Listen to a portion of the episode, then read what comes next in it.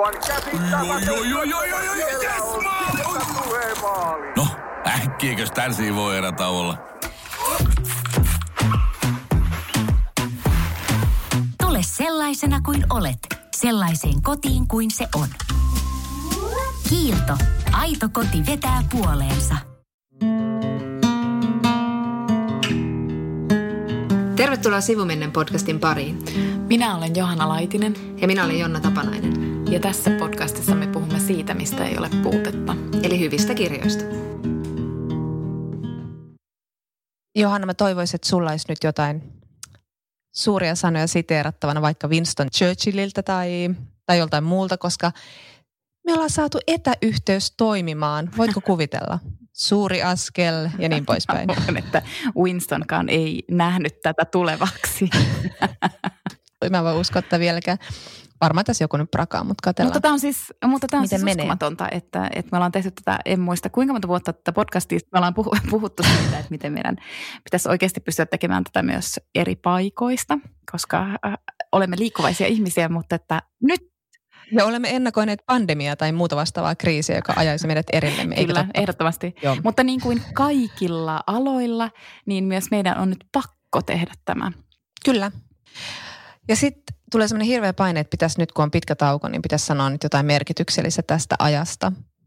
Mä luotan suhun taas. Olisiko mitään sanoja, suuria pohdintoja, lopputulemia? Tota, Mitä sä puuhaat? Mitä sulla on päällä? Mitä sä näet? niin, niin. Itse asiassa mulla ei ole suuria sanoja, mutta mä vetoan siihen, että, että tietysti niin kun analyysi kaikesta vaatii etäisyyttä asioihin. Eli sen takia, Jonna, meillä ei ole välttämättä vielä mitään kovin fiksua sanottavaa korona-ajasta. No, Okei, okay, vedotaan siihen. Mutta, mutta okay, mä joo. olen siis löytänyt omassa pienessä kodissani äh, uusia paikkoja, eli minä teen töitä ja nyt tällä hetkellä minä myös nauhoitan tätä podcastia ikkunalaudalla. Minulla on tässä tuoli ja minun äh, koneeni ja mikrofoni on tässä ikkunalaudalla, että se on niin kuin mun työpöytäni. Ja tämän hyvä puoli on se, että mä pystyn Mm. tässä koko ajan niin kuin seuraamaan tuossa naapuripuiston tapahtumia ja sitten myös vastapäisen talon tapahtumia. Ja mä oon siis oppinut vasta nyt, että tuossa naapuritalossani asuu siis kaksi kissaa. Siis ei samassa asunnossa. Tämä on aivan uskomatonta. Aha. Tämä on siis aivan uskomatonta. Että mä en ole niinku tajunnut sitä aiemmin. Mutta sitten mä aina niinku tarkkailen niitä tässä. Ihanaa, että sä oot löytänyt tollasia. Mm, Kyllä. Eli mitä sulla on päällä, Jonna? mitä sulla on päällä? Eikö mitä sä? Mä en, niinku, ei, mä en ole nyt treenannut tarpeeksi hyvin. Sä, sulle ei ollut ollenkaan sellainen uskottava, mitä sulla on päällä. Hi- hikiset leggarit niin kuin joka päivä. Eikö tämä ole se perus koronavarustus? Mutta mä oon jo, mä oon jo edennyt tuosta. tota, et musta on uskomatonta, että miten aika niin kun, tavallaan samaan aikaan kuluu ihan hirvittävän hitaasti ja nopeasti. Että musta tuntuu, että niin kun sit, Mm, tavallaan tästä koronaeristys alkamisesta, että siitä on joku niin kuin viisi vuotta.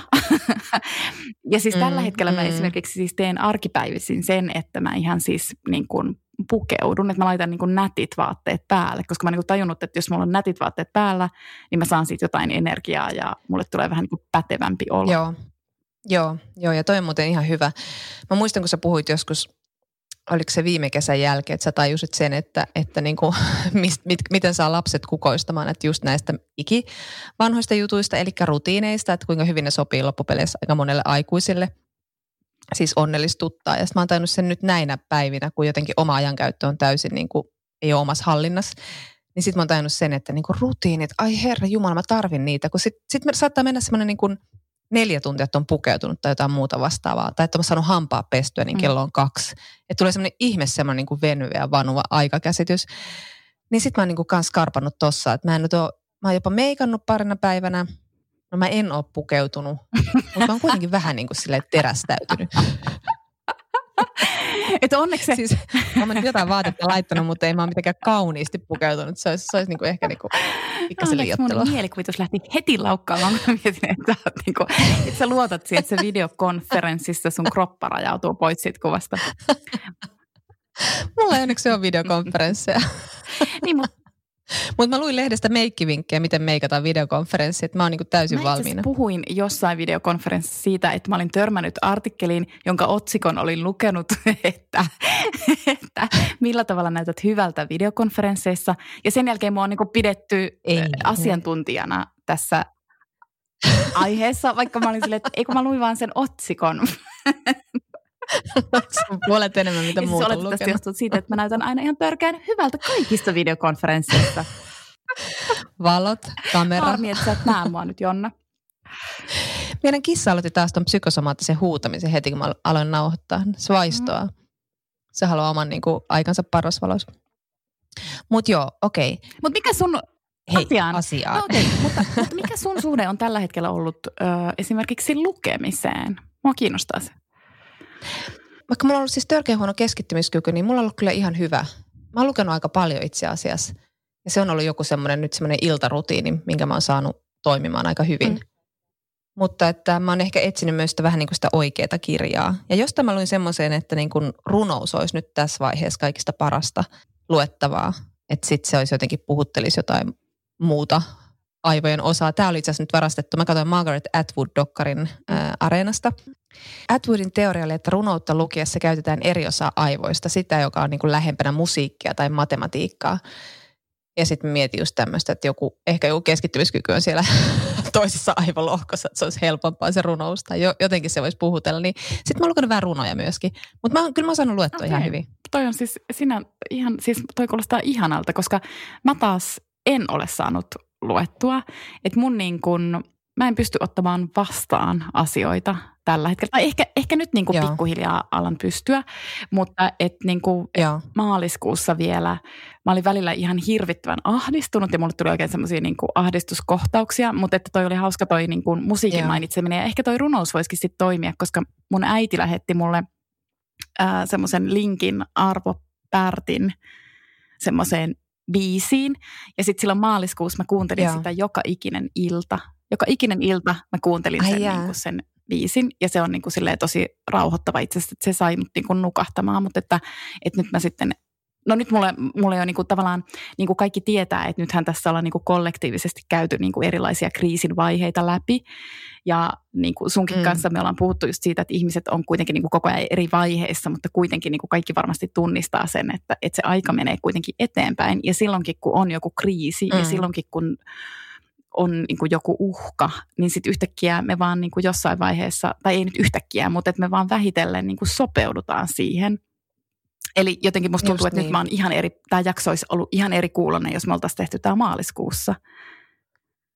Just niin, mä oon ihan samaa mieltä. Mulla on joku kanssa niinku sopeut, sopeutuminen on tapahtunut nyt, eikä semmoista niinku akuuttia kriisi mieliala Niin. ole päällä. Joku semmoinen niinku asioiden hyväksyntä on Niin. tässä vaiheessa meneillään. Niin, ja, tois, ja ehkä, ehkä just toi, että musta myös tuntuu, että, että kyllä mäkin on niinku yhtäkkiä tosi toiveika. Se oli mun mielestä uskomatonta, että miten vähän ihminen tarvitsee toivoa.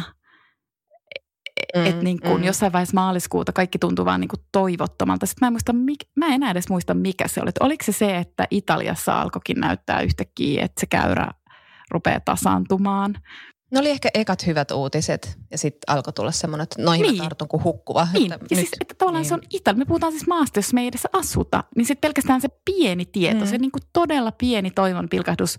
Niin yhtäkkiä mä, niin kuin mun, Niin. niin. mä olin niin kuin kauhean paljon rauhallisempi ja, ja, niin kuin, ja se niin kuin vaikutti tosi paljon Niin. sen mielialaan. Että se oli kyllä hyvä muistutus siitä, että, että mikä niin kuin merkitys toi, toivolla on ihmiselle. Niin, just niin. Mutta ootko lukenut tätä kriisiä käsitteleviä jotain niin kuin tekstejä tai nythän ilmestyi tämä, sanossa nyt, alkulukujen Niin, yksinäisyys Paolo kirjailijan. Giordino. Niin, hänen kirjansa, mutta en ole sitä siihen siis tutustunut, mutta siis ootko lukenut jotain muuta? No en, no en mä oikeastaan niinku sinänsä, että et tota, kun musta tuntuu, että mä en pysty niinku sitäkään ottaa vastaan. Ja sitten Niin, niin, niin. ehkä niinku Aivan. kirjoissa musta tuntuu, että en mä tällä hetkellä vielä halua mitään analyysiä, koska joka ikinen päivä voi muuttaa kaiken Aivan. tilanteen. Eli sitten se analyysi ei niinku tavallaan, että aika menee sen analyysin ohi niin nopeasti, että niin kuin kaikessa kirjallisuudessa, että sitten kuitenkin niinku jälkeenpäin vasta pystytään näkemään jotain, Mm. jotain niinku Mm.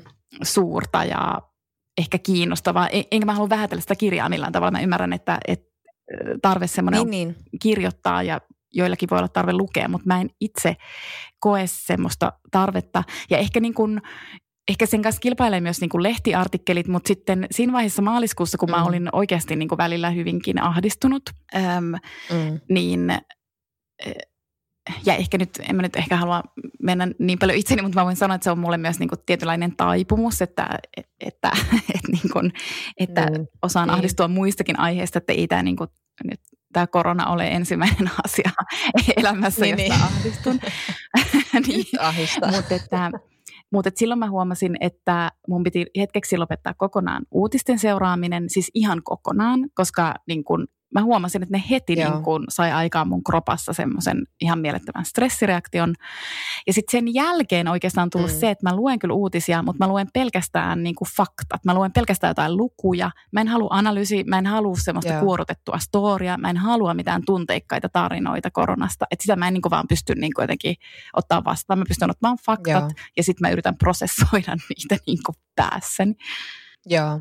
Mä oon lukenut joitain ihan semmoisia kiinnostavia tavallaan niin päiväkirjanomaisia semmoisia, semmoisia, että tässä olen nyt niin kuin yhdestä, yhdeltä italialaiselta kustantajalta, eikä mulla ole niistä niin kuin mitään siteerattavaa sinänsä, vaan niin kuin ne oli tavallaan kiinnostavia semmoisia niin kuin kurkistuksia siihen saman ajan todellisuuteen eri maassa kuin, niin kuin nyt, mitä itse elää taas ihan omanlaisissa olosuhteissaan tietenkin kyllä, mutta jotenkin mä mietin, kun mä oon lukenut pari semmoista, tai aika paljonkin tämmöisiä niin kuin kirjailijoiden kommentteja siitä, kuinka nyt kaikki muuttuu ja, ja, ja niin kuin se tulevaisuus on aivan toisenlainen kuin mitä mm. se nyt on, mikä voi pitää paikkansakin, mutta samalla mulle tulee sellainen olo, että vuoden päästä me saadaan elää tätä aikaa että olihan viime keväänä kyllä rankkaa ja taas paahdetaan ihan samalla tavalla, paitsi että niin kuin ma- maailma on raunioina monessa paikassa eri tavalla. Mutta siis mä, mä en tiedä, tavallaan se tuo mulle toivoa, että ehkä tämä voi olla joku semmoinen iso, iso niin kuin muutos tai murros, mutta sitten samalla se mua ahdistaa, kun mä en tiedä, onko se murros parempaa vai pahempaa. Esim. tuolla niin kuin Särö oli suomentanut ton nobelisti Olka Tokarczukin ää, tämmöisen esseen tästä ajasta ja hänkin just kirjoittaa siitä, että – että niin kuin, kuinka niin kuin monien valtioiden esimerkiksi luhistuminen tämän alla saattaa synnyttää ihan uudenlaisen järjestyksen. Ja hän kirjoittaa näin, että me istumme nyt kotona, luemme kirjoja ja katselemme TV-sarjoja, mutta todellisuudessa valmistaudumme taisteluun uudesta todellisuudesta, jota emme kykene oikein edes kuvittelemaan. Tajumme vain, että mikään ei tule olemaan niin kuin ennen. Tämä on just semmoinen niin kuin vähän kauhua herättävä semmoinen, mm. mitä tämä tarkoittaa. Mit voi pysty kuvittelemaan mitään. Sitten taas Arundhati Roy, joka on kirjoittanut paljon tästä aiheesta ja ylipäätään kommentoinut samalla niin kuin Intian modin järkyttävää toimintaa Intiassa, niin hän on kirjoittanut Financial Timesissa toisessa korona-esseessään just tästä Tämä on nyt mun huonosti suomentama, mutta joka tapauksessa tämä oli tosi kauniisti kirjoitettu, että mä en nyt tee oikeutta hänelle, mutta kuitenkin tämä taas toi mulle semmoista niin kuin toivoa. Hän kirjoitti just siitä, että niin tämä kriisi on semmoinen, joka tarjoaa mahdollisuuden ajatella niin uudelleen tätä helvetin konetta, joka me ollaan rakennettu, ja että niin kuin mikä olisi pahempaa kuin paluu normaaliin. Ja sitten kirjoittaa näin, että historiallisesti pandemiat ovat pakottaneet ihmiset irrottautumaan vanhasta ja kuvittelemaan maailman uusiksi. Tämä on portaali, portti kahden maailman välillä. Voimme valita kävelemmekö siitä raahaten mukanamme ennakkoluulojemme ja vihamme raatoja, ahneuttamme, kuolleita ideoitamme, tai voimme kävellä seuraavaan maailmaan kevyesti, vain vähäisin matkatavaroin, valmiina kuvittelemaan uuden maailman ja valmiina taistelemaan sen puolesta – tai niin tämmöistä mm. hyvin ylevää tekstiä tuo semmoisen, niin ehkä tästä siintää joku uusi uljas maailma, please. Voi, voi kun voisikin uskoa tällaiseen, mutta jotenkin nämäkin tämmöiset vähän niin kuin kaunokirjalliset esseet, niin nekin herättää jollain tavalla omituista kauhua. Niin, niin kiinnostavaa, että molemmat käyttää niin kuin just sitä taistelua metaforaa, niin, koska ja, niin ja, ja niin kuin poliitikot tällä hetkellä käyttää niin kuin, niin kuin sota, niin kuin esimerkiksi Macron Ranskassa käyttää niin kuin sota-metaforaa ja, ja ei, ei ole ainut siinä, että niin. niin kuin tavallaan no, kiinnostavaa, että niinku tavallaan, kyllä. no joka tapauksessa niinku kiinnostavaa noilta kirjailta. Joo, ja kyllä mä niinku tunnistan, ton, jotenkin musta tuntuu jopa, että mun on hirveän vaikea, että silleen mä niinku kyllä tietenkin taas rakastan kirjailijoita, että niillä on niinku se ikuinen, niitä on niinku pakko, niillä on joku sisäinen pakko ehkä katsoa sinne mm. tulevaisuuteen mm. ja yrittää nähdä sitä tulevaisuuden kuvaa. Mm no niin kuin me tiedetään, niin skenaariot on aina skenaarioita, että skenaarioita aina pitää olla monta, koska me ei oikeasti voida tietää, mitä tulevaisuudessa tapahtuu. Kukaan ei voi sitä tietää, mutta että, niin kuin tavallaan just toi, että se kirjailija aina sitten kuitenkin katsoo sinne tulevaisuuteen, kun musta itsestä tuntuu, että mä en ole mm. niin kuin valmis vielä katsomaan sinne. Että niin pitkällä mä en mm, niin kuin vielä niin. omassa kriisin vaiheessani ole, että mä niin kuin tietäisin, mitä sieltä tulee, mutta että eh, ehkä mä oon niin perusluonteeltani optimisti, mutta täytyy sanoa, että en mä niin kuin tässä tapauksessa ole kauhean optimistinen. Siis niin kuin mm. ehkä toi Tokarczukin visio on tosi dystoppinen, mutta että kyllä mäkin olen niinku huolis, niinku huolissaan asioista.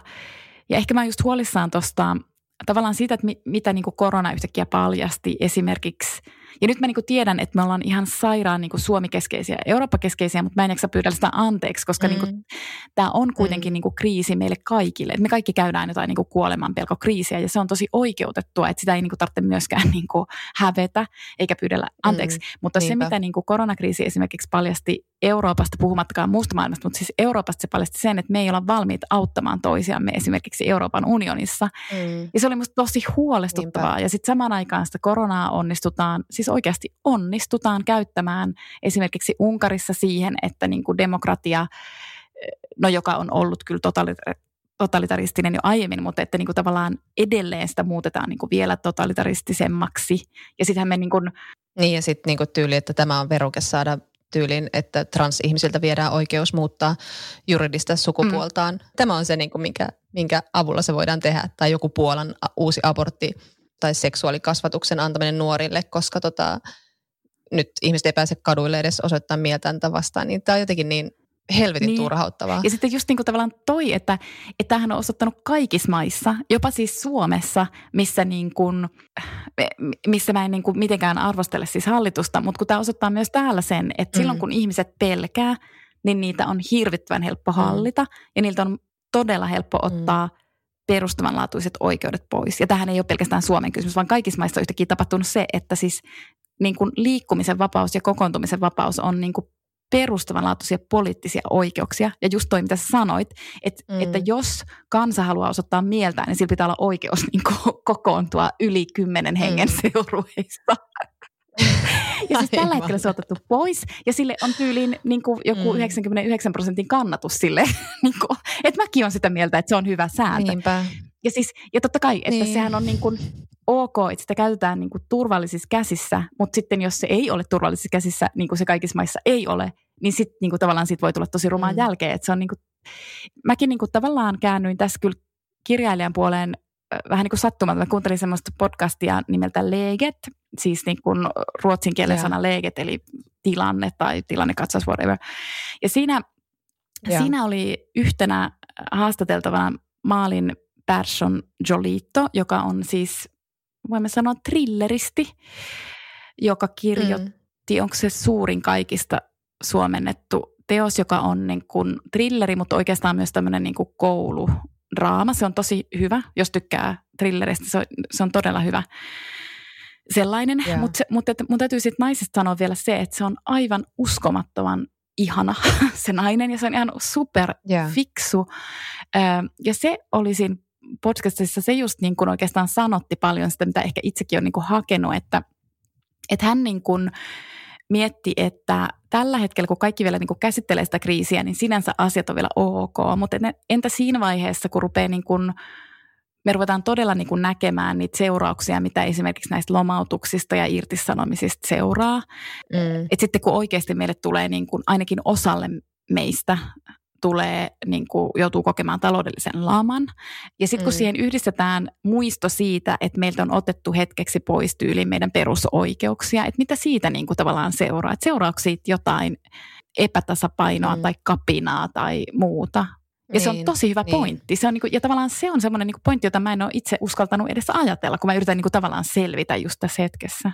Niin, ja sitten kun tämä hetki on eri asia, kun sitten, sitten kun mä jälkiviisana muistelen, että mitä olisi pitänyt tehdä ja miten olisi pitänyt toimia ja mietin, kun nytkin alkaa jo kuulua, kun on saatu tasaantumaan luvut, niin nyt kuuluu jo paljon tämmöisiä, niin kuin, että olisiko sittenkin pitänyt tehdä näin ääniä, kun kaikki on kuitenkin ollut valmiina luovuttamaan sen tyyliin kaikki liikkumisvapautensa ja muun, muunsa, niin sitten alkaa se semmoinen, niin kuin, että niin, niin kaikkihan me eletään tässä samaa kaaosta ja yritetään tehdä jotain päätöksiä ja me ei tiedetä, mitä tässä seuraa, mutta, mutta jotain päätöksiä on pitänyt niin. vain tehdä.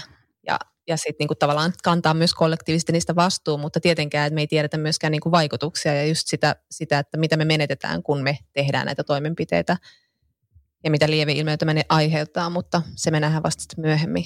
Mutta se aiheuttaa kyllä ahdistusta, kun ei tiedä, niin kuin, mitä tarkoittaa vaikka koulujen sulkeminen, mitä se tarkoittaa näille lapsille nyt tässä mm. vaiheessa. Just toi tämmöinen jälkikritiikki, se on vähän niin kuin oiretta just tosta, mitä se maalin person Jolitto mm. sanoi.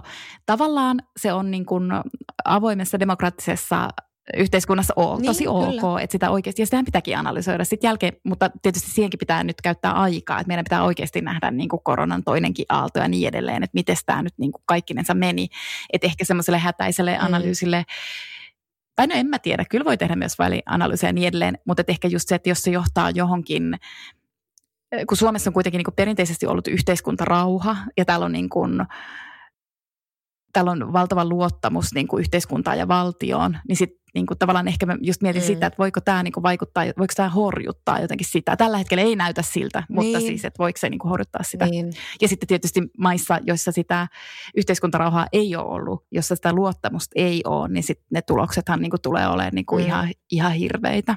Mutta siis eh, mun piti vielä sanoa niin. yksi asia siitä, tai oikeastaan johdatella siitä maalin Person Joliton haastiksesta, että kun hän käytti tätä sanontaa, että että usein sanotaan, että lapsen suru on raidallinen. Ja sillä tarkoitetaan sitä, mm. että lapsi, kun lapsi suree, niin se on niin kuin yhtenä päivänä iloinen ja toisena surullinen. Ja sitten se mm. Person Jolito sanoi, että hän ei ole koskaan ymmärtänyt, miksi se rajataan vain lapsiin. niin, aivan. ja sitten ja sit hän oli silleen, että ja tällä hetkellä hän kyllä myös käyttää sitä ihan tästä ahdistuksestakin. niin kun niin, ahdistus niin, on raidallinen. Ja, ja, et niin kun, ja se on mun mielestä ollut tosi kiinnostavaa huomata, että onhan tämä myös niin itse, mm. itselle semmoista, että voi niin itse tarkkailla itseään, että miten oikeasti niin reagoi jossain mm. kriisissä. Että niin niin, ei sitä niin. kauhean tasapainossa suoraan sanottuna ole. ei ole, ei. Ja oltiinko me niitä, jotka ollaan tässä kehuskeltu, tai mitä oliko se kehuskelu, vaan silleen, niin kuin, että ollaan tutkiskeltu itseämme ja kriisin aikana me toimimme. Oliko se, oliko se tämä? Mutta ehkä me, en mä tiedä, ehkä se on sama asia silti, mutta mä en tiedä, onko meillä tapahtunut mitään toimintaa liittyvää tämän kriisin aikana kuitenkaan. Enemmän ehkä semmoista epämääräistä ahdistumista. Ja toisaalta eihän tässä ole mitään, mitä voi tehdä muuta kuin olla kotona. Niin sehän tässä on myöskin ehkä turhauttavinta. Paitsi, mun mielestä ehkä niin kuin, mä luulen, että mä oon sitten kuitenkin niin kuin tehnyt sen, mitä tässä on tehtävissä. Eli nyt heti, heti kun sitten mm. tämä alkoi tämä niin nämä eristyssuositukset silloin maaliskuussa, niin mä oon käyttänyt kaiken energiani siihen, että mä oon vetänyt ihan överiksen. Siis että mä oon niin kuin tehnyt ihan siis niin kuin yli, niin, niin. mä oon ihan ylivarovainen. Ja se on no, niin kuin sitä niin mun toimintaa. Se rauhoittaa mun mieltä ihan hirvittävästi, niin sitten mä oon ajatellut silleen, että no okei, tämähän on siis täysin överiä. Mutta joo, jos joo, se helpottaa joo, mun kyllä. olemista, niin sittenhän se on ihan fine. Mutta hirveästi se tuli korona-ajatuksia, vaikka pitänyt olla mitään korona Ja minulla on vielä jatkoajatus. Ja se liittyy tähän ahdistukseen. Ahaa. Koska, koska mä oon siis miettinyt okay. hyvin paljon nyt korona-aikana Lars von Trierin elokuvaa Melankolia, joka on siis yksi lempielokuvistani. Siis sen, sen idea on niin yksinkertainen, se on niin mahtava. Siinä on kaksi siis siskoa, joista toinen on kärsinyt masennuksesta ja toinen ei. Ja sitten siinä elokuvassa Joo. maapalloa uhkaa tämmöinen, niin kuin, onko se nyt komeetta? Se on komeetta. Joo, et, et maapalloa lähestyy tämmöinen Joo. komeetta ja sitten niinku tiedemiehet on siitä vähän niin kuin, äm, erimielisiä, että osuuko se maapalloon vai ei. Suurin osa niin kuin tiedeyhteisöstä on sitä mieltä, että se ei osu. Mutta, mutta kuitenkin siitä tulee niin kuin tavallaan jännite tähän leffaan, että, että sitten sitä toista siskoa, sitä, joka itse asiassa ei ole ollut masentunut, ne rupeaa ahdistamaan ihan valtavasti se, että entä jos se tiedeyhteisö onkin väärässä. Sitten mä aina rakastanut sitä elokuvaa yli kaiken, ja mä en ole niinku oikein niinku sinänsä tiennyt, miksi mä oon rakastanut sitä. No siis se on hirveän hyvä leffa, mutta että ehkä niinku toi ahdistusteema mm. tai toi masennusteema on jotenkin niin puhutellut tosi paljon. Ja sitten sit mä oon niinku aina tulkinut sen niin, että se, se sisko, joka on ollut masentunut jo aiemmin, niin että se on mm. niinku tavallaan valmis mm. kuolemaan. Että siksi sitä ei pelota se yeah. komeetan törmääminen. Mutta sitten mä luin ähm, niin, niin. kirjailija Matias Rosenluudin postauksen Instagramissa joskus maaliskuussa, jolloin ihmisiä alkoi oikeasti myös Suomessa ahdistaa tämä korona, että kun se alkoi niin se uhka tulla lähemmäksi. Ja sitten Matias niin kun postasi, mä en nyt muista tarkkaan miten se meni, mutta mä tulkitsen, että hän tarkoitti sitä, että kun hänellä on ollut niin kuin ahdistuksen kanssa, hän on elänyt ahdistuksen kanssa pitkään elämässään, niin että hänelle tässä ei mm. niin kuin tavallaan ole mitään uutta. Että yhtäkkiä tämä, niin kuin, että hän tuntuu Aivan. ihan niin kuin proolta. Hän on niin kuin ammattilainen Niin, niin. tässä ahdistuksessa. Ja se tavallaan niin kuin avasi mun ajatusta myös siitä melankolia-elokuvasta, että, että siinähän on kysymys myös Mm. siitä, että se, että se masentunut ja ahdistunut ihminen pystyy myös ottamaan niin kuin sen uhan vastaan, koska siinä ei ollut mitään uutta. Se, niin kuin, se oli sen maailma. Se oli se Aivan. niin kuin maailma, Mm, jo, jonka se pointti. niin kuin tunnistaa.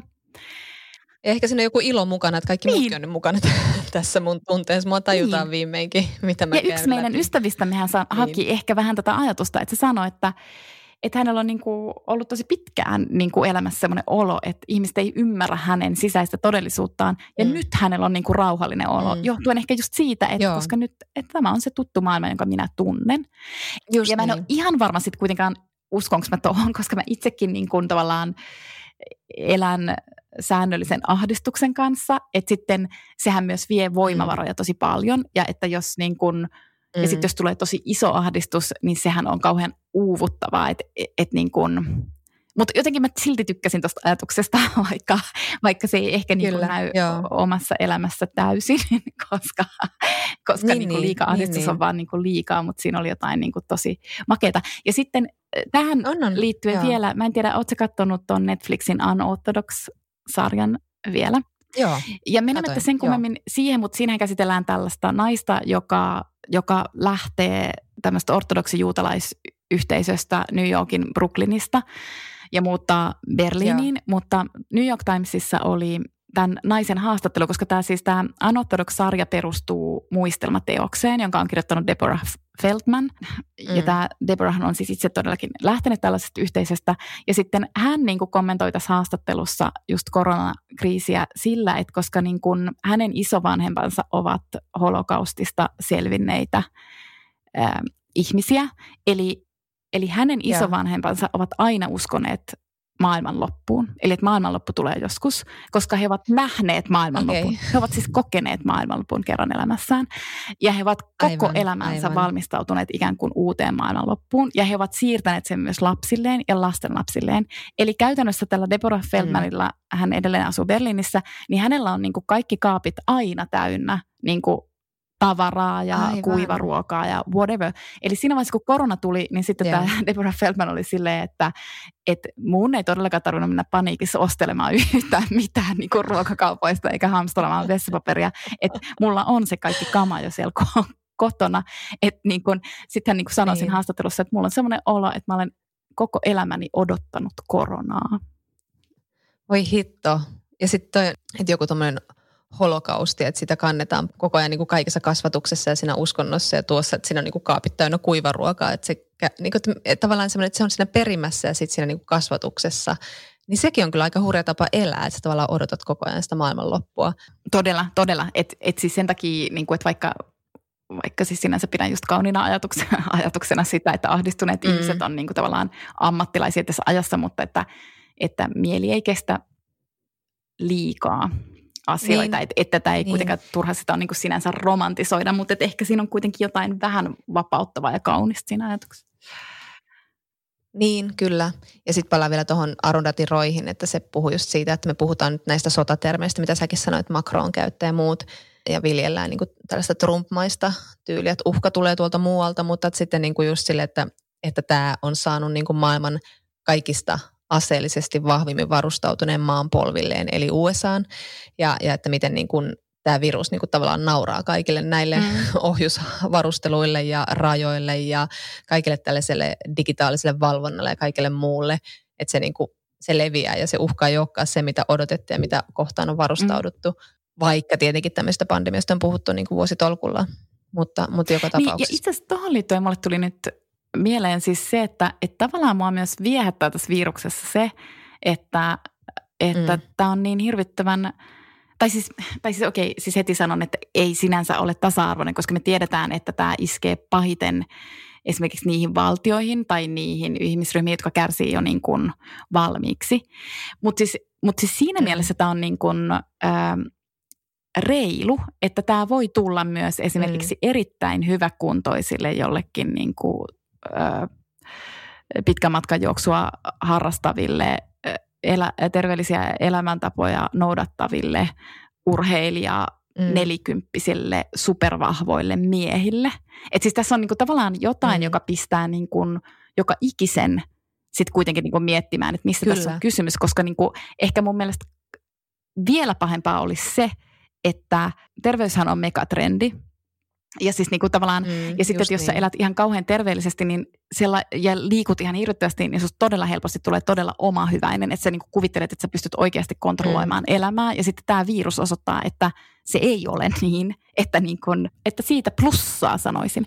Haluan lähettää siitä, vielä plussaa plussa. myös itse sosiaaliseen mediaan, koska, koska yleensä sosiaalista mediaa arvostellaan, mutta mä oon silleen, että se on ollut mun mielestä mun henkireikä. Mun mielestä ihmiset Samoin. ovat myös osoittaneet, että miten hauskoja he osaavat olla. Siis että mä niinku rakastan Kyllä. eniten koronameemejä. Siis, et, sosiaalinen media on palauttanut mun uskon siis ihmiseen siis. Siis toi on hauska juttu, kun välillä aina miettii sille, että tulee semmoinen, että voi jumalauta ihmiset ja silleen niin kuin suhtautuu vihamielisesti ja pitää lähtökohtaisesti kaikkia ihmisiä maailmaa tuhoavina muurahaismassoina. Mutta sitten katselee meemejä on silleen niin kuin, että ihminen on sitten kekseliäs ja sitkeä ja hauska ja älykäs ja on se kyllä aikamoinen. Mutta tää, tää, tästä mulle tulee mieleen, kun siis mä luin hassuinta tässä, että mua on niin puhutellut eniten niin tämmöisenä koronatekstinä Virginia Woolfin päiväkirjat. Mä pyörin tuossa mun, mun kirjahyllyn edessä ja mulla oli tuossa pinon uusia kirjoja. Sitten mä olin vaan se, että ei mä tarvin nyt jotain, niin kuin, jotain muuta. Ja sitten mä olisin, että hei, noi päiväkirjat, jotka mä ostin viime vuoden kirjamessuilta jollain, niin kuin, jollain eurolla mm. kappale. Ja sitten mä aloitin lukemaan tätä ekaa päiväkirjaa. Sitten mä totesin, että tämä on itse asiassa just täydellistä nyt tähän aikaan, kun jollain tavalla se on samaa. Se on päiväkirja ja se on niin kuin, tämä eka lähtee just ensimmäisen maailmansodan viimeisistä vuosista. Ja, ja sitten se päivä on sitä niin kuin tosi rutiineiden täyttämää ja siis semmoista niin kuin hirveästi seurustellaan ja käydään päivällisillä ja sitten ne latoo Leonardin kanssa niitä kirjoja, kun niillä on se oma, oma tota niin, paino, mm. tai kustantamo ja painokone ja sitten se on niin kuin hidasta se niiden kirjan, kirjanten latominen ja sitten ne lukee tosi paljon ja kirjoittaa arvosteluja ja kirjoittaa ja niin poispäin ja ja se päivän aika sellaista rutinoitua ja sitten aina välillä yhtäkkiä pilkistää se aika, missä ne elää niin kuin tyyliin, että ää, tänään on sumuinen ilta, eli yöllä ei varmaankaan tule ilmahyökkäystä. Ja sitten seuraavan päivän niin päiväkirjamerkintä on silleen, koskaan ei pitäisi mm. sanoa tätä ääneen, koska nyt tuli sitten yöllä ilmahyökkäys. Mutta se on vain siellä taustalla ja sitten se on niin kuin huvittavaa se, että mä oon joskus aikaisemminkin puhunut päiväkirjoista, kun sitä kuvittelee, että kun ihminen pitää päiväkirjaa historiallisesti merkittävänä aikana, niin ei se tee mitään muuta kuin kirjoita just tästä niin kuin ajasta, mm. mitä tapahtuu. Mäkin teen nyt päiväkirjamerkintöjä. Niin en mä nyt, niin kuin, kyllä mä alussa kirjoitin jonkin verran koronasta, mutta nyt se on enemmän just semmoista pientä napanöydän kaivelua. Eli ei niin kuin mitään kauhean merkittävää, mutta se on mahtavaa nähdä niin kuin, vertaan tässä nyt näköjään itseni Virginia Woolfiin, mutta siis Virginia Woolf on ihan samanlainen. Teit sen todella huomaamattomasti ja taitavasti. Eikö? Mä oon samaa mieltä. mutta hän kirjoittaa just tässä siitä, eka ajatus, mikä tuli mieleen, oli just se, että hän kirjoitti just siitä, että niin kun hän oli käynyt katsomassa oopperassa, oliko se nyt taikahuilun vai mitä se oli käynyt katsomassa. Ja sitten se oli ollut, että, että tota, se palautti hetkeksi uskoni taas ihmiskuntaan. Ja se, täältä niin tulee semmoinen niin pieni semmoinen ihmisviha aina välillä pilkahtelee, siis semmoinen arviointi ja juoruilla ja sitten se käy läpi hirveästi kaikkia juoroja ja muuta vastaavaa.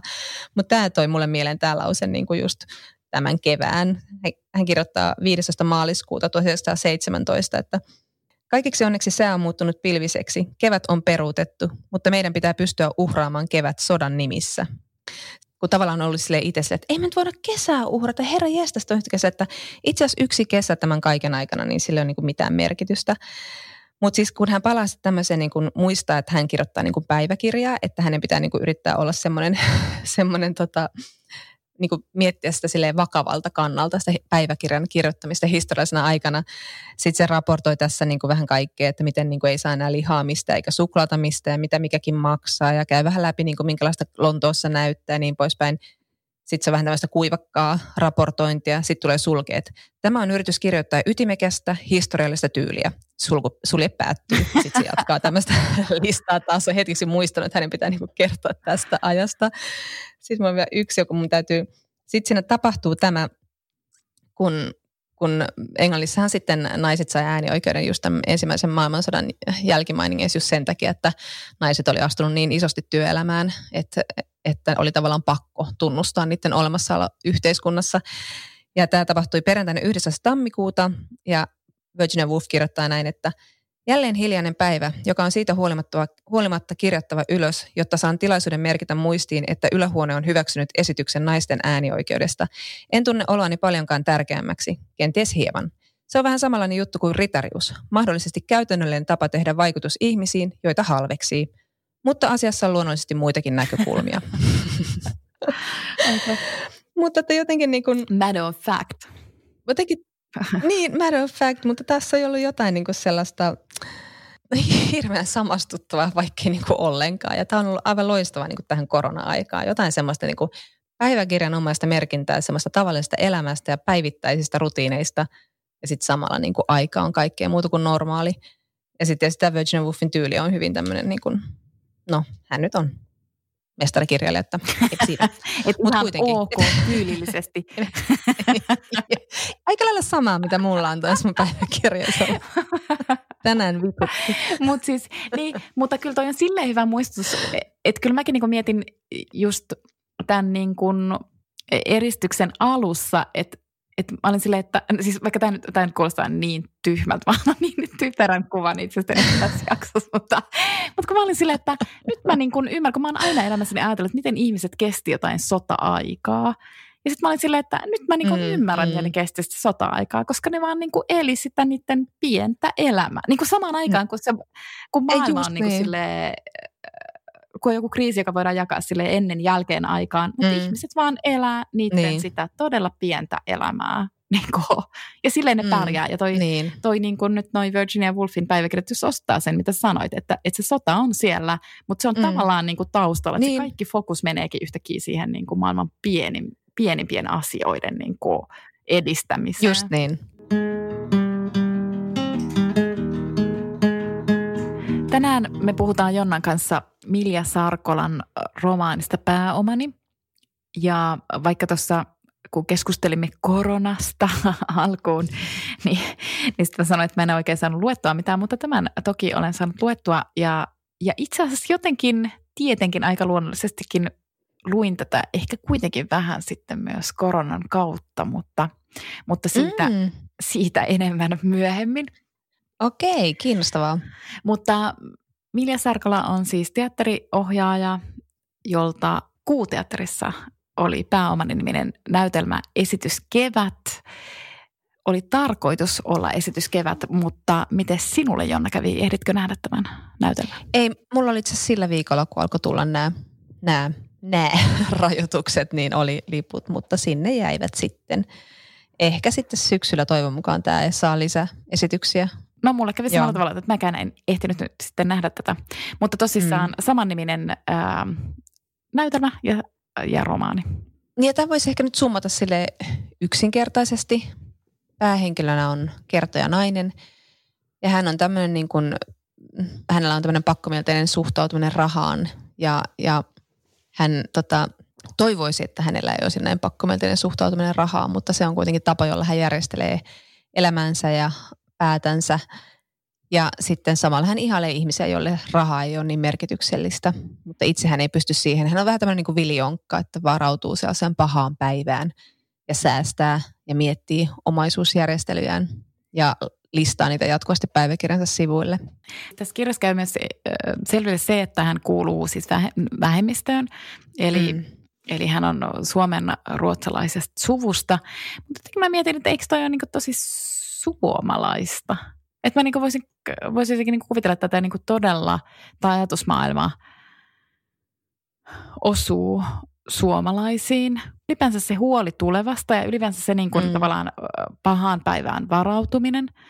Mm. Ja niin kun, mulle tuli mieleen semmoinen, kun, kun mä olin mun ystävän luona Berliinissä ja tämä ystävä on jenkki ja siis hänellä on saksalais-brittiläinen puoliso. Ja sitten puhuttiin niin kuin eri maiden suhtautumisesta esimerkiksi lainaan. Mm. Ja sitten mä sanoin, että Suomessa on niinku tapana se, että jos ihmiset ottaa asuntolainaa, niin sitten ruvetaan ihan hirvittävän kiivaalla tahdilla maksaa sitä lainaa niinku pois. Ja tässä Mm-mm. kirjassahan se näkyy, koska tässä kirjassa on niinku, silleen niinku päivitetysti se, että miten hänen lainansa lyhenee. No siinä on myös muita, mm. että Mm. miten hänen niinku ehkä rahastonsa kasvavat ja miten hänen käyttötilinsä saldo muuttuu pitkin kirjaa. Mutta kuitenkin, että siellä on niinku tosi tärkeä se yksi osa on se, että miten se laina siellä niinku lyhenee. Sitten mä Mm. kerroin näille näille tota, tyypeille siellä Berliinistään, että, että, me niin kuin, että se on meille tosi tärkeää, se on mullekin tosi tärkeää, että mä niin kuin saan siitä yeah. turvaa. Ja Mm. sitten tämä, tämä tota, saksalais-brittikundi sanoi, että, että hän on lukenut jostain semmoisen tutkimuksen, että semmoiset maat, jotka on kokeneet niin kuin historiansa aikana valloituksia, jotka ovat siis tulleet valloitetuksi, Mm. Ja niin kuin, koska mäkin niin kuin uskon kollektiiviseen muistiin, että mehän niin kuin tavallaan siirretään tuleville sukupolville niin kuin jotain vaikka huolta tai niin kuin tulevaisuuden näky- tai asennetta tulevaisuuteen, niin siis Mm. että sellaiset maat, jos, jotka ovat tulleet valloitetuksi, niissä lainaa lyhennetään tosi nopeasti, koska se kertoo siitä, että ihmiset ajattelee, että milloin tahansa voi tapahtua ihan mitä tahansa, ja sun pitää olla niin kuin tavallaan varautunut siihen. Sä et voi luottaa siihen Aivan. koskaan, että elämä niin kuin säilyy samanlaisena tai että elämä jopa niin kuin paranee. Eli tämä vertautuu tähän meidän Suomen maan huoltovarmuuskeskukseen käytännössä. Toivon, että ei. että se, että me lyhennetään Okei. lainaa, niin turvaa meitä paremmin kuin huoltovarmuuskeskus, mutta Joo, voi olla. Ja sitten kyllä mä tunnistan, totta kai kaikki tunnistaa tuon niin vaikean suhtautumisen rahaan. Ja siitä, että ei koskaan niin kuin on vähän sille kavereiltakin vähän siihen puolihuolimattomasti uskaltaa kysyä sille, että no ai siis paljon sä nyt sitten tienaat. Tai jotenkin sille, että se on itse asiassa aika huonosti mä tunnen vaikka mun ystäväni palkkoja, vaikka ne voisi olla ihan tämmöisiä perusjuttuja, kun me tiedetään kuitenkin, mitä me ollaan maksettu kämpistä ja mitä vuokraa maksetaan ja niin poispäin. Mutta kyllä tässä on, kyllä niin rahaan on tosi omituinen suhde ja sitten on pakko sanoa tämmöinen, että mä äh, nyt kun Suomessa tuli tämä, saa avata tämmöisen osakesäästötilin ja, ja niin kuin tämän vuoden alusta ja se on jokaiselle yksityishenkilölle se niin kuin tavallaan helpottaa verotuksen kannalta niin kuin osakeostojen tekemistä. Ja mä avasin sen samaan aikaan, kun mä luin tätä kirjaa. Ja sitten Okei. ää, ja mä olin avannut sen tilin ja alkanut niin kuin lukea osakkeiden ostamisesta ja sijoittamisesta ja kaikesta tällaisesta. Ja tämä oli ihan siis mun niin kuin lapsille niin kuin lapsilisä asia. Mm. Mm. Että sitä varten, että mä niin kuin itse äh, hassaisin menemään niitä rahoja. Ja joka tapauksessa mä luin tätä. Sitten tuli korona. Sitten mä muistan sen mun ristiriitaisen suhtautumisen sille, että hitto ostin noin osakkeet just ennen tätä koronaa, mutta nyt kaikki laskee. Tämähän on, ei hitto, nyt tuli hyviä uutisia, taas nousi. Sitten mä huomasin, että mä niin todella likainen olo siitä, siitä, että mä jotenkin niin kuin katselin maailman tuhoutumista ja katsoin samalla sille, että tämä on hirveän hyvä aika ruveta osakesijoittajaksi. se, se, jonka jälkeen, että mä sain ostettua muutamia osakkeita, jonka jälkeen mulle tuli semmoinen niin kuin likainen olo, että mä en ole pystynyt tekemään sitä. Ja sitten mä luen samalla tätä aika niin kuin, äm, hyvin totisen ja pakkomielteisesti rahaa suhtautuvan ihmisen kuvausta. Ja mulle tulee semmoinen olo, että haluanko minä olla tämä ihminen. Ja tämä nainen sitten, hän on parisuhteessa ihmisen kanssa, miehen kanssa, joka ei siis ole niin kiinnostunut siis rahasta tai niin kuin turvautumisesta tulevaisuuteen tai muuhun vastaavaan. Ja sitten tämä nainen ei halua niin kuin kertoa tälle miehelle, että hän on itse asiassa keskustellut niin kuin no oliko se nyt jostain niin kuin osakesijoittamisesta ja muusta vastaavasta, koska sitten se olisi niin kuin oikeasti jo sellaista, se ei olisi enää niin kuin heidän arvojensa mukaista, että joku rahastot ja muut oli ollut vielä ok, mutta se ei enää kehdannut kertoa, että se miettii niin kuin tämmöistä aktiivisempaa sijoittamista, koska se oli niin kuin vastenmielistä. Sitten mulle tuli myös semmoinen niin omituinen, vaikka eihän siinä nyt mitään sellaista ole, mutta sitten nämä kaikki nämä kolme maailmaa jotenkin törmäsi mun päässä, vai silleen, en minä ole tämmöinen ihminen. Mutta mä yritän löytää tämän tasapainon tähän asiaan. Mutta jotain semi-omituista omituista niin kuin stigmaa siihen rahaan liittyy. Se oli tosi kiinnostavaa, kun sanoit tästä palkoista, että sä tiedät niin kuin sun lähimpien ystävien palkkoja. Että jotenkin musta tuntuu, mm. jos mietin omaa palkkaa kehitystä elämässäni, niin mm. tavallaan jossain vaiheessa elämää niin mä oon hävennyt sitä, että mulla oletettavasti on pieni palkka. Mm. Ja sitten jossain vaiheessa rupeaa häpeämään sitä, että ö, ehkä mulla onkin niin kuin iso palkka. Se on tosi kiinnostavaa. Mutta kyllä tämä, niinku, siis mä mietin myös sitä kirjaa, kun tämä on tämä, tässä on tosiaan minä kertoja. Ja hän on vähän tämmöinen sävytön tyyppi, kauhean totinen ja semmoinen pragmaattinen ja sitten vähän ehkä jollain tavalla liioteltukin. Että siinä on osi jotain niinku huvittavaa, vaikka tämä ei ole niinku mitenkään siis niinku humoristinen kirja. Mutta mä mietin tämä jotenkin satiirina kuitenkin jollain lailla. Sitten tässä, niinku, tässä on tämmöisiä kohtia, tämmöisiä, että tämä, tämä minä kertoja on siis Berliinissä jollain apurahalla – jossa hän koko ajan laskee sille, että, että niin kuin, okei, nyt kannattaa mennä vielä syömään, koska mä saan näillä kuiteilla rahat pois. Ja sitten kun se viimeisenä päivänä ymmärtää, että mitä helvettiä, että se olisi saanut niin kuin kaikista ravintoloista niin kuin kaikki kulut, niin, niin sitten se menee vetämään ihan mielettömän buffan läpi tai hienon lounaan. Ja sitten se Berliinissä näkee ihmisiä makoilemassa puistossa oluen kanssa tekemättä mitään, lukematta, kuuntelematta musiikkia, selailematta kännykkäänsä. Miksi? Tässä on tämmöisiä omituisia toteamuksia, jotka niin nauratti tosi paljon, vaikka tämä ei ole sinänsä niin kuin, sellainen niin kuin humoristinen kirja. Ja, ja tämä, tämä hahmo ei ole mitenkään niin kuin kauhean, niin kuin, se on ehkä enemmän semmoinen vähän niin kuin suru, surullinen hahmo kuin humor, hum, humoristinen. Mutta kyllä mäkin luin tätä, että vaikka se just pohtii No, et vaikka se niinku pohtii just sitä, niinku, että uskaltako kertoa puolisolleen siitä, että hän harkitsee osa, osakkeiden ostamista, yeah. niin sitten se kuitenkin, sekin, se tuntuu kuitenkin jollain tavalla realistiselta, mutta niin kuin yhdeltä osalta ihmisestä. Että kyllä mä niin kuin silti tätä kirjaa lukiessa ajattelin, että mä en saa siitä päähenkilöstä kaikkea. Niin kuin, että tämä on, tämä on yksi osa siitä ja ehkä siksi se tuntui niin kuin karikatyyriltä.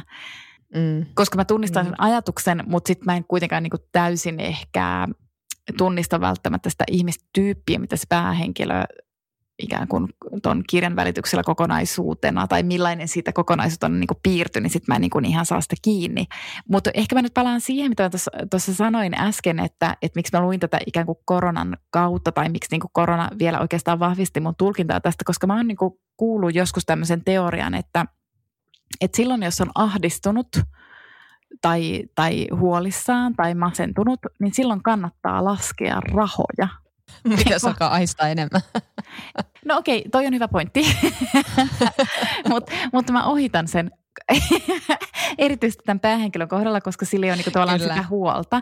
Mutta niin. siis tavallaan siis se, että et jos ahdistaa, niin sitten jotenkin niinku ne numerot tai se joku niinku se fakta. Ehkä se liittyy myös siihen, mitä mä sanoin aiemmin, että mm.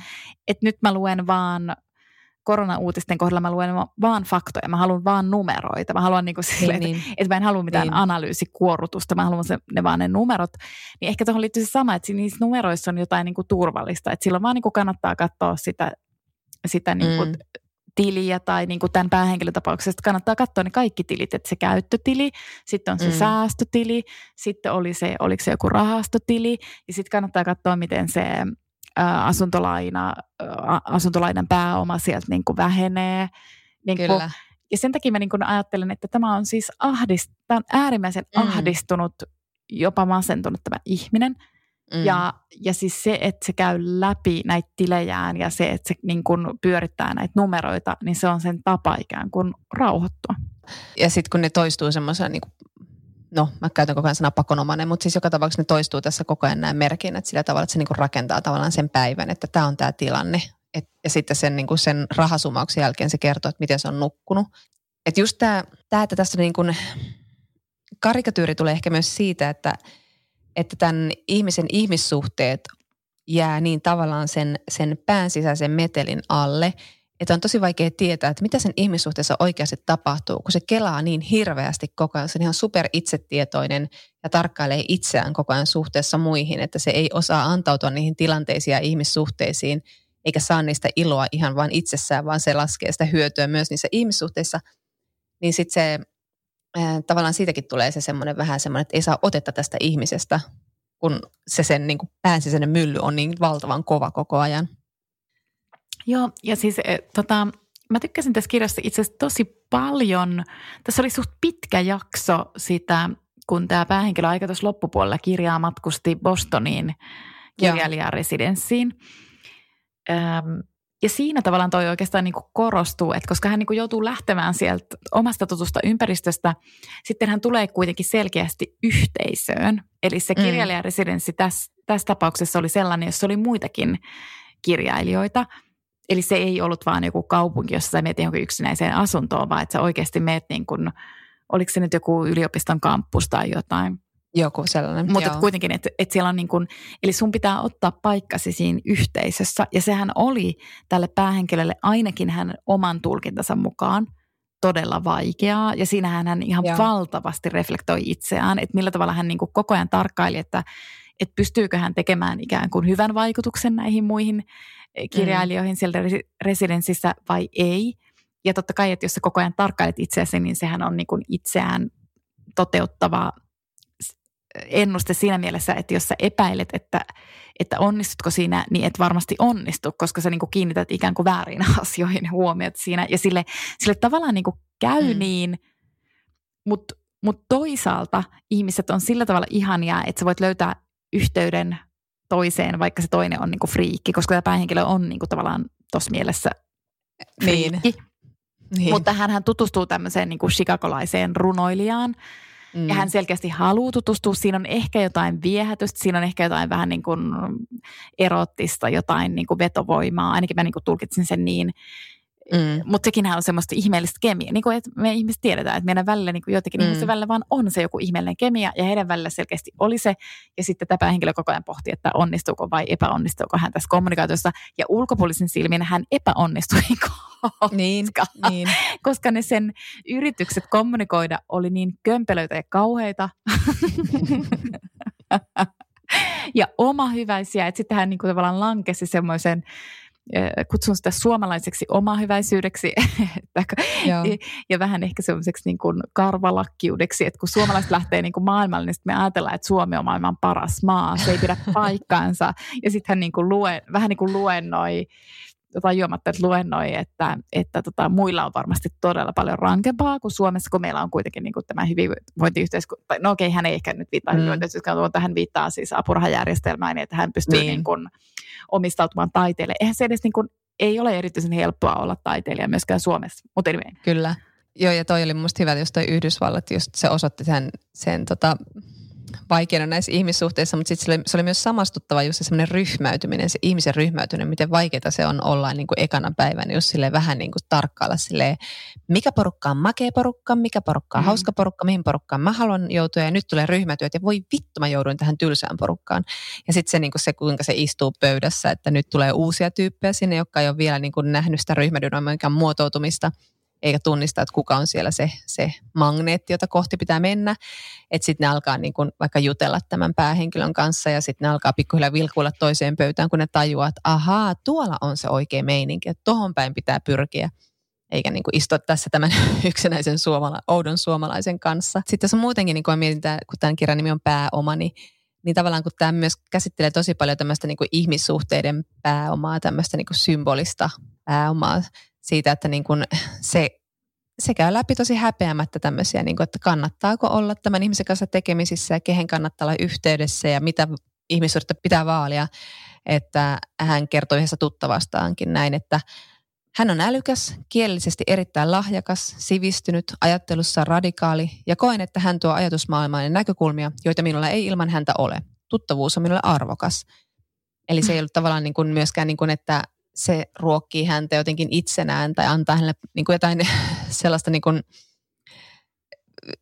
että se, se itse ihmissuhde antaisi vain hänelle, olisi antoisa ja, ja niin kuin auttaisi häntä. Niin kuin totta kai nyt ihmissuhteet voi auttaa ajattelemaan, mutta hän ajattelee aika, aika monia asioita työnsä kautta.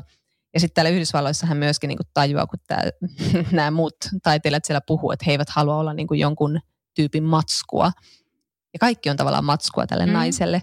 Että se ottaa, niin kuin, se tekee muistiinpanoja, havainnoi ihmisiä ja sitten se niin kuin, aika häpeämättä, että se haluaa niin kuin kääntää myöskin työnsä, että sillä on symbolista arvoa, eli se on taiteellisesti merkittävä, mutta että se myös myy, että se on niin kuin siis myös sillä tavalla niin kuin arvokasta. Ja kaikki ihmiset on siitä, sitä varten niin kuin materiaalia. Niin, ja tavallaan mä niin ajattelen, että, että tietysti jos hän on kirjailija ja taiteilija, niin se kuuluukin mm, olla oikeastaan, oikeastaan niin kuin, mm niin, mutta mut vielä tuosta niinku just toi sun ryhmädynamiikan kuvaus, se oli niin hauska tuossa kirjassa, tai hauska, en mä tiedä, mutta siis ainakin se oli, se oli osuva. Se oli todella Joo. osuva. Ja sitten kun se tavallaan osoitti sen, että jos sä niinku mokaat siinä alussa, mm. niin sitten niin. se on niinku tavallaan, siitä on tosi vaikea päästä on. eroon siitä, että jos sä olet se niinku ihmeellinen mykkä äänkyttävä niin, uguri, niin, niin, niin, niin sitten jos sä oot niinku kaksi ekaa päivää sellainen, niin on tode, sun pitää todella onnistua tekemään vaikutus sen jälkeen, että sä pystyt muuttamaan ikään kuin sen dynamiikan. Se on ihan valtava, niin. niin. se oli tosi hieno jakso musta. Ja siis, oli. Ja, Ja sitten sit me niinku, tavallaan se, mitä mietin tämä niinku satiirina vähän, kun tämmöisetkin, niinku, ja tämä on humoristinen kirja. Esimerkiksi tämä, kun tätä kirjaa rytmittää sen päiväkirjamerkin, että täällä on niinku semmoisia lyhyitä kursiivia ajatuksia, jotka voi olla vain niinku sen ajatuksen omaisia, semmoisia välähdyksiä mielessä tyyliin. Onko kaikilla ihmisillä lupa olla olemassa? Ja jotenkin niinku, mun mielestä tämä ajatus niinku vähän vaivaa sitä koko ajan sille, että onko sillä lupa olla olemassa. Sitten siellä alkaa kalvaa tämmöinen tämä oli tosi hyvä sitaatti, joka on tavallaan traaginen, mutta sitten tavallaan hauska, kun tämä on niin, tämä on niin, niin kuin, tietyllä tavalla niin absurdi, absurdin totinen.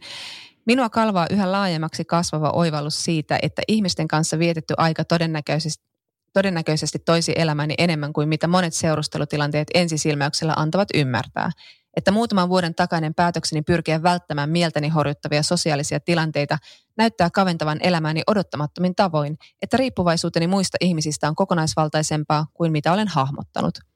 Että on niin todella jotenkin kaukana ja irrallaan ja niin kuin irtonainen, että ei niin kuin havainnut ollenkaan sitä, miten ihminen niin kuin suhteutuu muihin ihmisiin. Ja superrationaalinen. Kyllä, ja siis samahan on niin tässä, tässä tota hänen parisuhteessaan, että, että hän miettii myös, että saako hänen miehensä heidän suhteestaan yhtä paljon.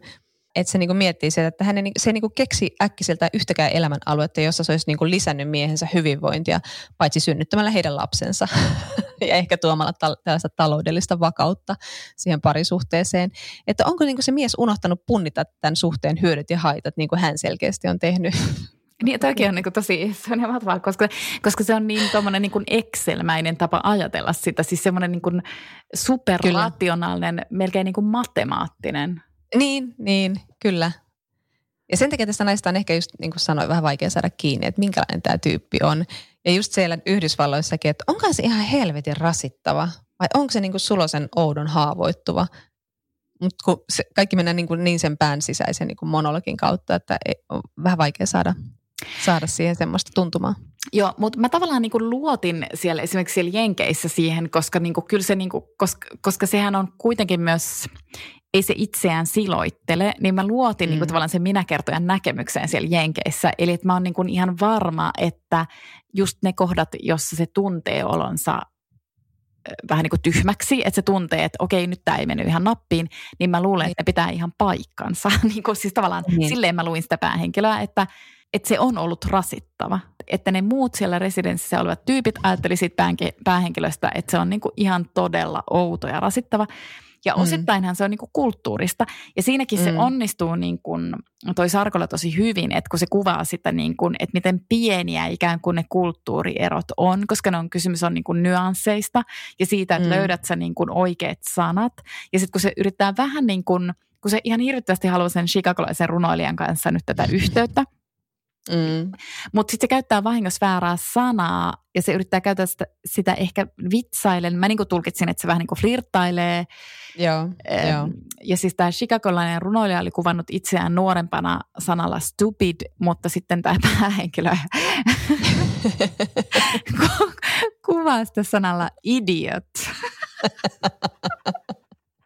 mikä on niin kuin ihan järkyttävän monka, koska niiden kahden sanan välillä on hirveän suuri ero. Ja, sitten, ja, sit, ja tästäkin syystä mä niin kuin luotan tavallaan sen päähenkilön kyllä kuvailuun siitä, että, että se sen niin. sisäinen todellisuus on oletettavasti myös, että, että jos se päähenkilö kertoo, että, että se vähän se tunnelma vähän, että siihen tuli jotain jännitettä tai että se tyyppi lähti pois siitä huoneesta, niin mä niin kuin luotan siihen, että kyllä se niin kuin, Kyllä, sille, että kyllä. silleen se on rehellinen se päähenkilö mun niin, mielestä ehdottomasti. Mutta, mutta se, missä se, niin kuin, että sitten mä myös niin kuin mietin ehkä tota just niin kuin ton, se, että kun se laskee niitä rahoja, että niin kuin mä mm. just ajattelin, että se on vaan niin kuin ihan superahdistunut. Se on ihan superahdistunut, mm. ehkä masentunut, ehkä niin kuin, sitten mä myös ajattelen, että sen täytyy olla niin kuin ihan mielettömässä jossain tunnelukossa, koska se on niin mm. äärimmäisen rationaalinen. Mm. Ja, niin kun, mm. ja kun se niin kun tavallaan se, se tunnelukko ehkä jotenkin niin jollain tavalla tulee näkyväksi niissä hetkissä, jossa se pelkää sitä menettämistä ihan hirveästi, että et sitten että sitten tulee semmoinen olo, että, niin, mitä sillä, että mitä sillä on tapahtunut niin kuin aiemmin, miksi se pelkää niin paljon sitä, koska se pelkää sitä sen isän kohdalla. Mm, mm. Öm, ja se niin kuin tavallaan, se tosi hienosti kuvaa just sitä, sitä että miten se ei voi niin kuin ymmärtää, että että sen isä, joka on kuitenkin, en mä nyt muista kuinka vanha se nyt oli, oliko se joku seitsemänkymppinen, että sitten kun mm. se päähenkilö on niin rationaalinen, niin sitten se niin ajattelee sille, että miten toi isä, joka on niin lähellä kuitenkin kuolemaa, niin, niin, kun, niin, niin. että miten se voi elää niin kuin se ei ajattelisi kuolemaa, koska hän itse ajattelee niin. kuitenkin sitä kuolemaa koko ajan. Ja hän myös niin kuin sanoo puolisolleen, niin kuin vetoa puolisoon sanomalla, että älä kuole. Niin kuin, että, että, Joo. Niin kuin, että jotain, että se tavallaan niin kuin tolleen kertoo, ja musta se kuvaa tätä kirjaa jollain tavalla, että siis mm. toi, toi kertoja jättää ihan valtavasti kertomatta. Just niin, joo. Ja sitten mä en niin kuin tavallaan tiedä, että ärsyttääkö se mua vai, niin kuin, vai että onko se musta niin kuin makeeta. Että niin kuin, että on tosi Joo. paljon asioita, kun meidän yleensä kirjoissa totutaan siihen kuitenkin, että me odotetaan, että se kertoja kertoo kuitenkin niin kuin meille oikeasti aika oleelliset asiat. Viimeistään mm. vaikka, että niin kuin koko ajan siinä matkan varrella ja viimeistään siellä lopussa sitten paljastuu jotain. Mutta tämä ei niin kuin kerro. Tämä ei Joo. oikeasti kerro, vaan se vaan niin kuin antaa ymmärtää. Kyllä, ja mulle kanssa tuli semmoinen olo, että ne on niin, niin kivuliaita asioita, niihin, niihin se ei pysty edes menemään niissä ajatuksissaan.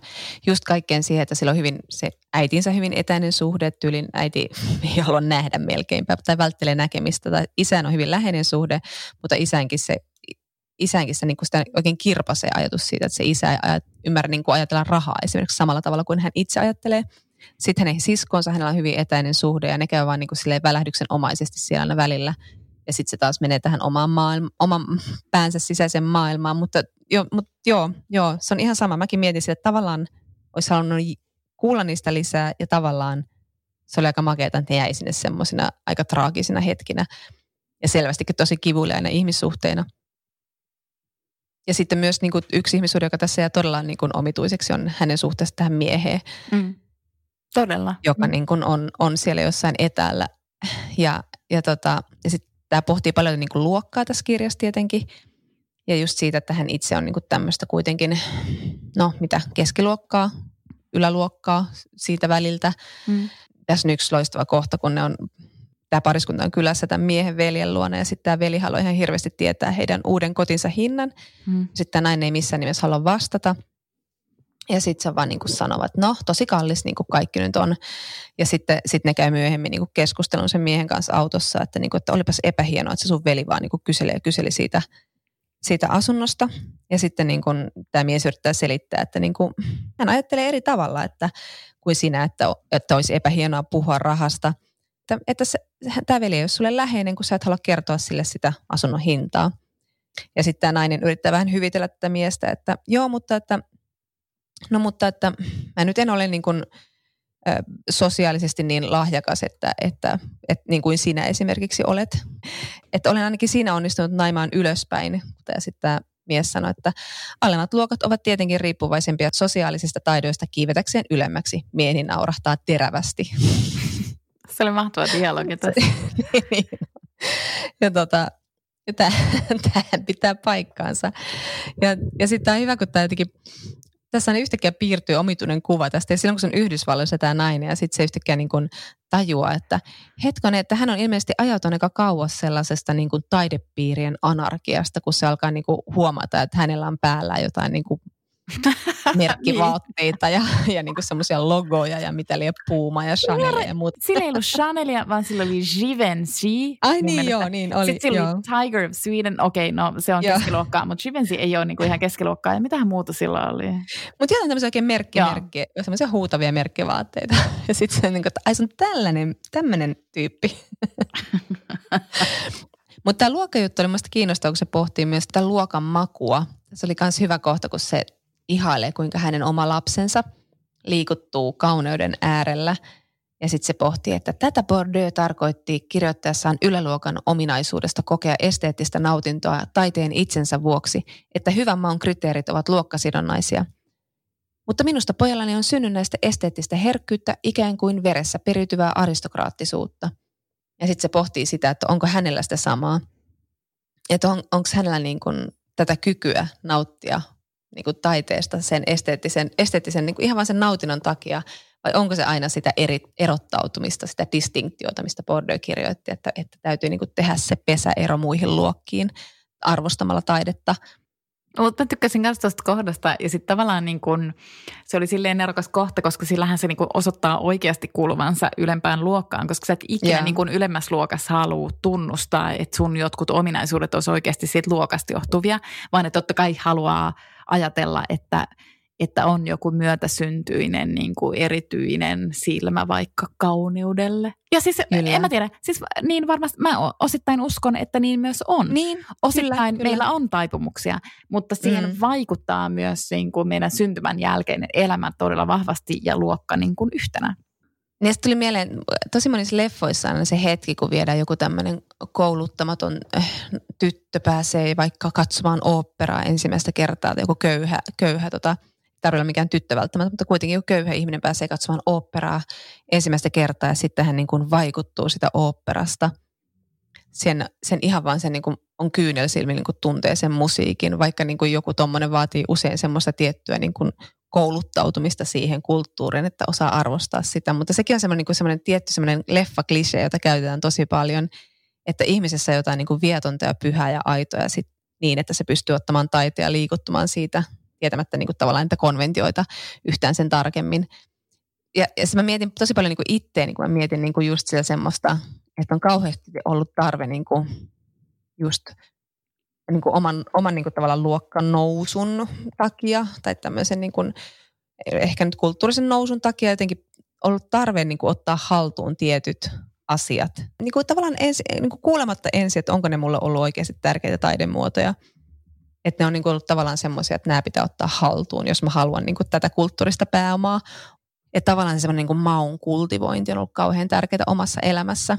Mutta tuli vaan Joo. mieleen tuosta niin kuin noista, just tuosta, että miten niin kuin joku köyhä tyttö, tai että miten, miten just jollain vaikka niin kuin oopperalla tai jollain suurella taiteella osoitetaan, että se leffa klisee siitä, että miten se niin kuin osoitat, että se ihminen on loppujen lopuksi hyvä, tai jotenkin Mm, niin kuin, kyllä, ei mikään et- perusköyhä. Niin, että Joka koska hänellä, niin hänellä on niin kuin kyky haltioitua suuresta taiteesta. Mä ikuisesti muistan Pretty Womanin. Muistat sen kohtauksen? joo, joo, muistan kyllä. Tämä on niin, kuin niin perusjuttu jotenkin aina, aina se.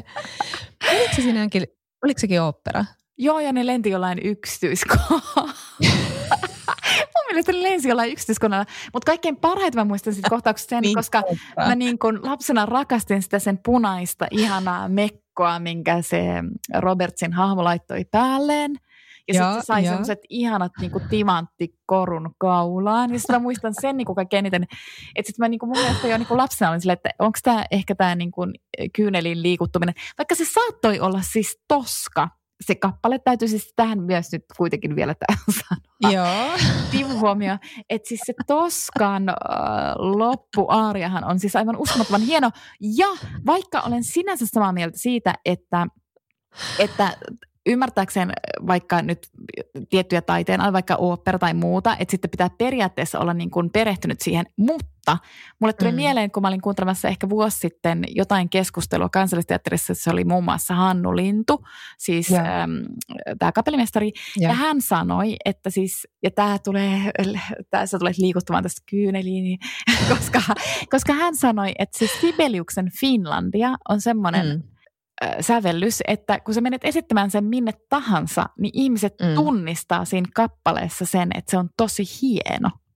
Joo. Että ihmiset niinku liikuttuu siitä. Että musiikissa Kyllä. voi myös olla tämmöistä universaalisuutta, mutta siis On, olen, on. olen siis, niin, mutta olen siis täysin samaa mieltä, että totta kai se on niin leffoissa käytetty kliseenä just semmoisena oikein niin markkeerauksena siitä, että tämä. Kyllä. ihminen vaikka tuleekin vaatimattomista olosuhteista, niin hänellä on sielu tai jotain muuta. Niin, ja kun toi on kuitenkin ollut se tapa, jolla tehdään niinku se rako siihen, niinku, niinku vähän siihen rahvaaseen, joka ei vaan pysty hiffaamaan. Mutta, mutta sitten mietin just niinku vaikka taidetta ja taidenäyttelöitä, tai kun mä kävin katsomassa vaikka Wagnerin Ring esityksessä, ne tuli siis jostain niinku Metistä tai jostain siis Finkinon leffateatterissa, ja kävin katsomassa ne siellä. Ja mä muistan, kun se tuntui semmoista niinku tahkoamiselta, mutta sitten oli ihania ne hetket, kun yhtäkkiä oli silleen, hei, hei, tämä oli hieno kohta, hei mä nautin tästä oikeasti. Mm. Tämä ei ole tämmöistä pakonomaista itsensä kulttuurista sivistämistä, vaan että mä nyt, nyt, nyt, nyt, nyt, nyt tuntuu jossain, ja niin kuin, tai vaikka taidenäyttelyssä, että joskus nekin on semmoista, tai vaikka museoon, että sen puurtaa läpi, ja sitten tulee yhtäkkiä se hetki, että hei, tämän takia mä oon täällä, tässä on joku semmoinen, mutta siinä on samalla semmoinen ylpeys sille, että hei, mulla on tämä kyky liikuttua tästä taiteesta. Niin. Että se on ilo pelkästään siitä, siitä, että tulee se hyvä olo tai joku semmoinen ihmeellinen niin kuin hetkellinen syventyminen ilman mitään, niin kuin, että tietää taiteilijasta tai konventiosta kauheasti. Mutta sitten kuitenkin niin kuin se semmoinen niin kuin ilo siitä, mutta sitten samalla se ylpeys, että mm. mulla on kyky tähän. Mutta joo, tota, mutta siis tämä kirja oli kyllä, tämä oli tosi kiinnostava. Tässä on ihanan niinku selkeä rajaus ja näkökulma. Sekin jotenkin toimi tässä ihan erityisen hyvin. Ja on kyllä ihan helvetin harmi, että ei päässyt katsoa sitä näytelmää, koska Milja Sarkolahan on Nero, niin kuin ollut aikaisemmissa näytelmissä, että varmasti tässäkin. Kyllä, ja mäkin nyt toivon, että, että tota, saamme tiedon jossain vaiheessa, että milloin pääsemme sitten näkemään sen niin, näytelmän. aivan. Mutta hei, nyt meillä on etäyhteys rullaa, eli seuraava jakso tulee luultavasti aika piankin. Mm. Ja siinä käsitellään taas jotain uutuuskirjaa. Mutta hei, mahtavaa. Sujahdaksä nyt johonkin vähän mukavampaan ja meet nukkumaan yömissyn kautta? Joo, mulla on aivan siis upeat vaatteet päällä. Mä näytän siis oikeasti Julia Robertsin sieltä operaversiolta. Okei. Okay. Mä en näytä, mutta kiva, että sä. Hei, oli aivan ihanaa. Kuullaan pian. Pus pus, moi. Pus moi.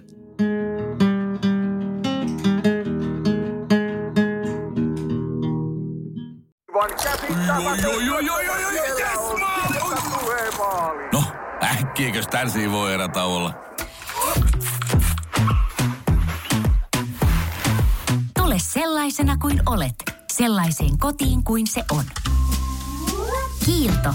Aito koti vetää puoleensa.